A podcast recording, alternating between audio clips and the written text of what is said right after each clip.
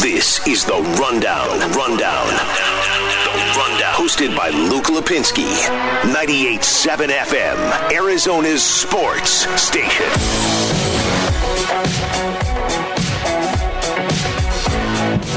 All right, all right. Good evening, everybody. I'm Spencer Kietzman. Welcome into the rundown, a very short version of the rundown, just about 30 minutes here or so. And then we'll get you out to Phoenix Suns Arena for some pregame as tonight the Phoenix Suns host the Portland Trailblazers here in Phoenix. And um, I've, I've heard, we'll get into a bunch of different things. I'll start real quickly with the Suns. Uh, we had a little bit of a scare a moment ago with Cameron Payne and, and our very own Kellan Olson.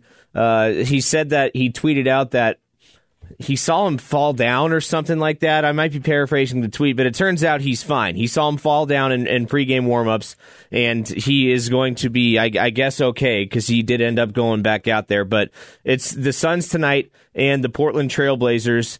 Uh, tip off is at 7 o'clock from Phoenix Suns Arena. So if you're on your way out there right now, I certainly appreciate you joining me. My name is Spencer Kietzman. I'm in for Luke Lapinski tonight on the rundown. Jesse Morrison in there running the ones and twos. Are you too young to know what that reference is on the ones and twos? Do you know what that means?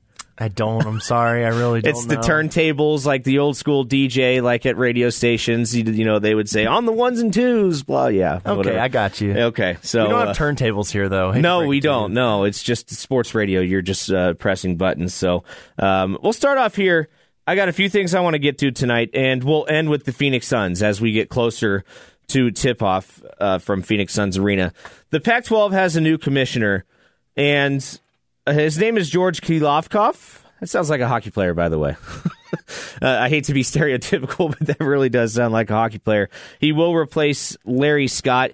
He is the former president and uh, pr- president of entertainment and sports at MGM Resorts.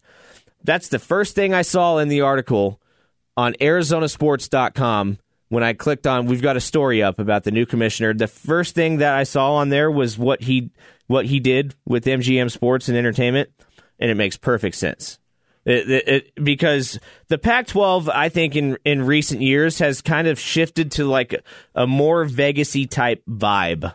Um, and I think that this guy is going to do a great job at growing the league um, for a lot of different reasons. I mean, his resume speaks for itself. He worked with MLB Advanced Media, he ran that, um, and that's constantly a thing where Major League Baseball has to fight the same thing the Pac 12 fights, and that's growing the popularity of their product and he's figured out he figured out ways to do it with MLB Advanced Media. He was also the digital officer for NBC Universal Cable, so that's Golf Channel, that's NBC Sports Network, all that. So uh, his resume speaks for itself, and it just makes sense because, uh, like it or not, and yes, this has the Vegas MGM tie thing. College sports and all sports, for that matter, gambling is going to play a huge part of the popularity of the Pac-12, especially because it's it's going to be happening in, in its in its states where sports game. I mean, it's coming here to Arizona. It's happening, and it's it's something that I think uh, Kliavkoff is on the forefront with. He's been in Vegas. He knows how the game works in terms of that, and I know with college sports, it's it's a little it's a tricky subject for most people uh, for for a lot of people, I should say, because uh, the, the integrity of the game and stuff like that. A lot of people don't like that you can place wagers on college games.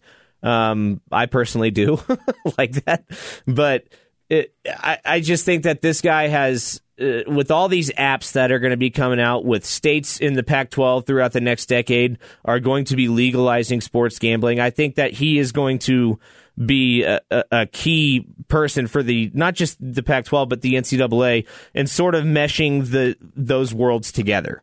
And it will also be a, breath, a breath of fresh air for the Pac-12. I know Larry Scott took a lot of crap for a lot of things over the years and had to answer a lot of questions. Why doesn't your conference have a good enough football team to make the college football playoff? Why this? Why that? Why do you why do you think nobody's watching your games other than the fact that they start at ten o'clock at night on the East Coast? All that stuff. He he it's a tough job and he answered a lot of very tough questions, but his idea of growing the conference, I think, It, it it boils down into two simple things. His idea of making the Pac-12 better was adding Colorado and Utah, and launching a network, a or, or a television network, a Pac-12 network that nobody gets. if you have, I, I, don't know what providers do and don't carry it, but half, I feel like at least half the Pac 12 uh, viewing audience doesn't have access to this network. That's got to change. They've had a network for like 10 years now, and if you've got DirecTV, you don't have it. you know how many people have DirecTV in California, Arizona, Washington, Oregon? I, I just don't think that he did a very good job with that. And somehow he was able to convince people about a decade ago that adding Colorado and Utah would help grow this league. I just don't see that. They it just it doesn't it doesn't make sense. But I think that this is going to be a breath of fresh air. Uh, just moving forward, he seems to be a, a very forward thinking guy. And I, I, think he knows the value in, in, in, entertainment of putting a quality product out there on the field or court and all that. Uh, I did see that he visited ASU and he met with uh, Ray Anderson and, and Herm Edwards and had a, a lengthy talk about uh, how they can make the college football particularly better. And he brought up the fact that 71% of the college football playoff games, I think that's 21 out of 28 total college football playoff games, have all been the same four teams. You've had Ohio State, Oklahoma, Alabama, and Clemson in 71% of the college football games. That's got to change. He's got ideas of expanding it. Look, I've always said the college football playoff to me should be all your f- Power Five conference champions and then three at larges. What's so hard about that? Nobody, uh, yeah, the nine and ten would complain that they should have a chance. No, so what? No, you got to start somewhere. So I certainly like the way uh, that this will be moving forward. I like this hire. I think that this makes perfect sense. A lot of things about this just just feels right. And I'm looking forward to seeing what happens down the stretch. All right, the Cardinals released their 2021 football schedule. Jesse, what's anything stick out to you here? Just the first thing that when you see the Cardinals schedule, what pops out in your mind? This isn't the sexiest of, of takes, but I like where the bye week is. A nice week. The tw- bye week? That's the first thing you thought the, about. That is the first thing. I always look for where the bye week is because you never want that week five bye, that week four bye. They've got a week 12 bye. I could is, care less where the bye week is. It, it, gives them rest after their bodies are banged up, you know, so, for so many weeks. You don't want the rest early in the season. You want the rest late in the season. So I'm going to go with the bye week as the, what stands out to me. And then they got a pretty tough schedule. I'd like to know what percentage of Super Bowl champions over the years. I'm giving you a homework assignment, Jesse. What percentage of Super Bowl champions over the since since the modern era in the NFL, with the with the current 32 team lineup that we have right now, what percentage of those Super Bowl champions had a bye week later in the season, and does that mean anything? I'd like to know. I'm on it. I, I I'm not. I don't. I just I'm surprised by that. I, I, the bye week hadn't even crossed my mind. I didn't even know when it was, honestly. So uh, they start off the season in Tennessee, uh, a Titans th- team that I think is pretty good, and uh, they have uh, Ryan Tannehill is the most underrated quarterback in the NFL, I think, and I, I think that. Um, there's this sort of perception about Tannehill that people just think he isn't very good because he stunk it up in Miami for a little bit with with bad players and bad coaches and uh, people just think he's not very good. I, I don't get it. He's been really good. That's a tough. That's a tough opener for the Cardinals. When I saw that one, I was like, oh, got to travel across the country, play a good Tennessee team. Uh, yeah, I, I, I, I, do like a lot of matchups on here though. The Vikings game is all, that'll that'll be exciting. Anytime you get an NFC North team coming into coming into Arizona to play the Cardinals, the the crowds are just raucous because they, they bring they pack half the stadium with their fans. Uh, I mean, it's it's always been that way. Those are kind of fun environments to be a part of. And then Jacksonville and at at Jacksonville, the Rams on I believe Monday Night Football in L.A. Uh, that one will be that one will be fun. Uh, 49ers Browns, Texans, Packers, 49ers again, Panthers, Seahawks, Bears. Late in the season, that one kind of stinks. You get to get Chicago in December. Um, Rams at home, at the Lions. That's in a dome. Doesn't matter. Colts, Cowboys, Cardin- uh, and Seahawks. I like this December stretch. This could be huge. I, I, I think that there's some very winnable games uh, throughout this this December stretch. The Lions stink. Um, the I think the Bears are just kind of eh, okay. That's a tough road one though. I think things will really get interesting Christmas Day when the Colts come into town. That's a pretty good football team, and then you go to the Cowboys and end with Seattle at home. this could be very fun to watch this year. I, I really like this December stretch of games, and the Cardinals. Eh, you know, we talk about every every outlet, every show goes through the games saying that's a win, that's a win, that's a win, and it's I, have done it before in the past with the Cardinals, and I've gotten so many of them wrong. Last year, they lost a, a couple games that they definitely shouldn't have, and that's something that's going to have to change. But uh, it, you know, it's it's big boy time for this Cliff Kingsbury era. Er, era. If this thing's going to work out, it's it's this year. It has to happen. If the Cardinals do not make the playoffs this year, I firmly believe there will be a search for a new head coach, uh, especially with things didn't go well for Cliff in a lot of close game management situations last year. You could even argue that he blew a couple games for him. I think that this is it's it's go time. It's go time. They've got all the pieces he could possibly want to succeed.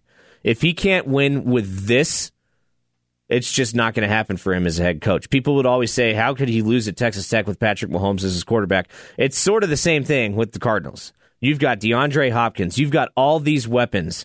You went out and drafted good players. You got a, a guy who's going to start right away at linebacker on defense in Zaven Collins.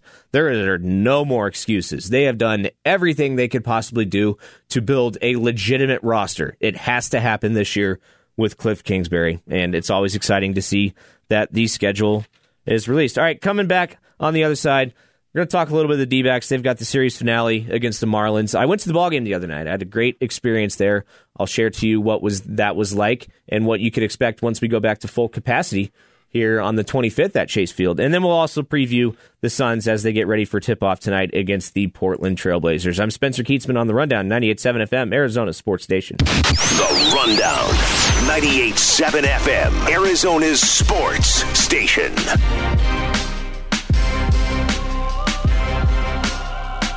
Um, I, I, don't think so. Um, I think our guys are, are are are so resilient, and you know, in baseball, um, you you walk through these types of things all the time, and you know, nothing nothing totally shocks you. Um, as you know, hard as it was to um, work through the Zach Gallen situation today. I think these players knew at 640 they had to they had to strike it from their memory and go out and perform and and I I just think baseball tutors you that that way or mentors mentors you or prepares you to, to be that way because um, you can always expect the unexpected.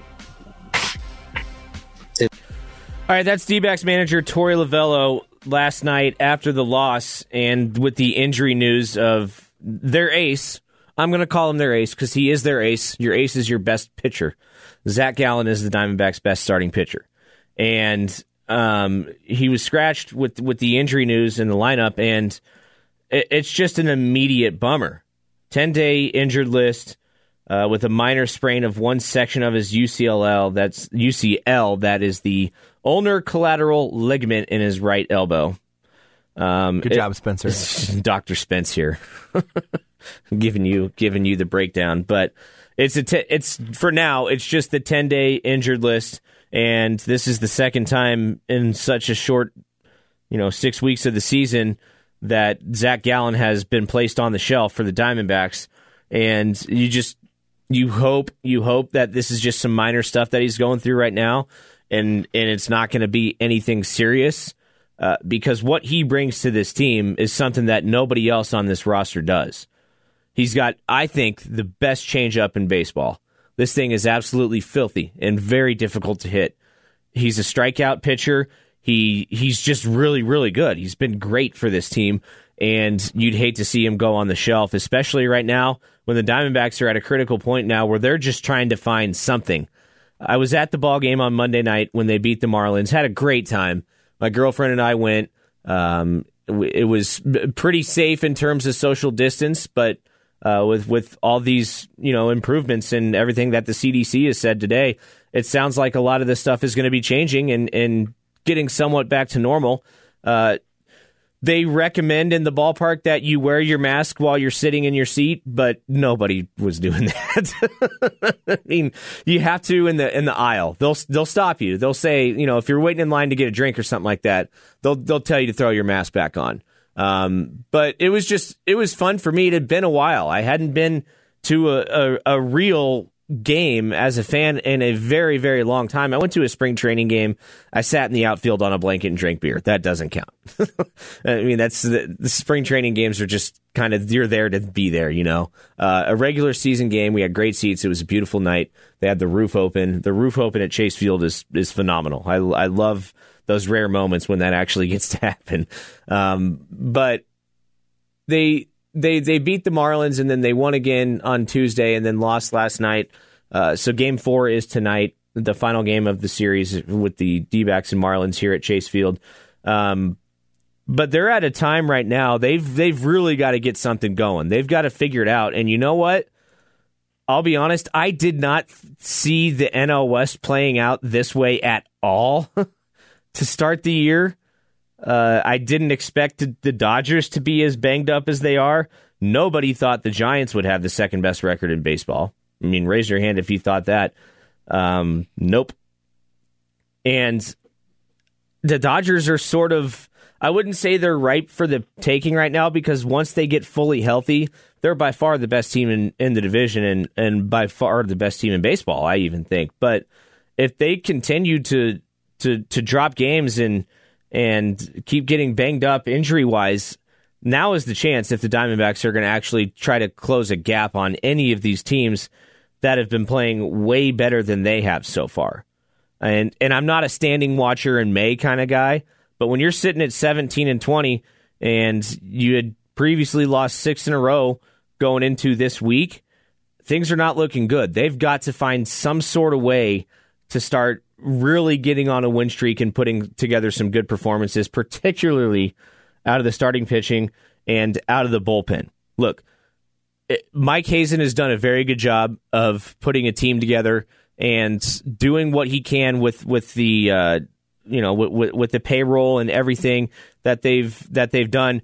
The the overlooked thing with the Diamondbacks, and this is something that every good GM in baseball knows this. It is a bullpen driven game nowadays. If you don't have a bullpen, you don't have a chance. You will not be a playoff team. It's just the way it is. You have to have some guys who can come in in these middle innings when your starting pitching isn't necessarily doing so great. You got to have some guys who can eat some innings, and then you got to have guys who can shut the door. Um, in, the back of the bullpen, and they don't really have one of those guys. If it, I think Stefan Crichton's been pretty good. I think he's. If you were to name a closer right now for the Diamondbacks, it would probably be him. I. It's just kind of frustrating that the D don't ever really ever seem to have a good bullpen. It's been a while since they've had a good bullpen. I mean, you had a very marketable guy in Archie Bradley. I'll be honest, I'm not. I'm not really missing him a whole lot. I don't think. He was just he was good. He's, he, yeah, the, he had that one year where he was great in 2017, and the bullpen as a whole was pretty good that year, pretty good. And you know, look what happened. They made the playoffs. They they got swept in the playoffs. They got swept in the playoffs, but they they won the wild card game. It's, sure, it's, it, it's it's the best bullpen that they've had in a very long time. Yeah, I, but I, I just don't I don't know why this position's been ignored, it, or maybe it hasn't. Maybe they just haven't been able to to get it right. Maybe they just haven't drafted for the bullpen. Maybe they haven't, you know, they haven't signed a, a, really big name reliever. They've never gone out and done that. They've gotten other players before, but I I, I don't know. I it it seems to be to be missing on the Diamondbacks and whatever they're doing for whatever reason. They've just they just don't have a good bullpen, and it's something that I just think they completely overlooked. And with with the game being is is pitcher dominant as it is right now, you've got to have a good bullpen. You know what I saw the other day? Um, I saw something, or I heard something in a podcast that this has been the worst offensive start in Major League Baseball history since 1969. Uh, in terms of runs scored, uh, team batting averages, and strikeouts, pitching is just dominating this game so far. Yeah, I don't know if you saw but they were talking about potentially moving the mound back. I don't like that idea. I don't like it either. I, I mean, I, I, think it's a lot on the hitters and just the way they're they're you know home run, strikeout, walk, and that's all they care about. But like uh, you know, but at the same time, your stars are still really good. Mike yeah. Trout's having an incredible year. Ronald Acuna Jr. is awesome. Uh, there, there's guys that that that carry that star power for the league that are still living up to it. I mean, if Mike Trout's out there hitting 220, then then we've got a problem, I think. But he's not. So uh, he, as long as your stars are still hitting, I don't think that this this issue is going to get uh, to a lot of front pages on a lot of websites anytime soon. But I could be wrong. D-backs and Marlins tonight at 6:40. That game is over on ESPN 620. All right, now it's time to talk about the Phoenix Suns, and they lock up the two seed if they win tonight. So I think I think here's what's going to happen. They play Portland tonight at home. I think the Suns are going to win the game. By the way, they're a two two point favorite. The over under on that is two thirty seven. Uh, they're looking for their 49th win on the year. If they win tonight, I think you just kind of coast in San Antonio to end over the weekend with the last two games because uh, I I hinted at this a couple weeks ago. At some point, the Suns are going to have to give Book CP3 and Ayton some rest, and it sounds like Ayton might get a little bit of rest tonight. He's questionable with his knee. Uh, so if he plays, I don't think it'll be a whole lot. It'll be Frank Kaminsky and and and he might he might step it up for the team, but. Uh, at some point, you got to give them a little bit of a breather. And if they lock up this two, the one is almost impossible.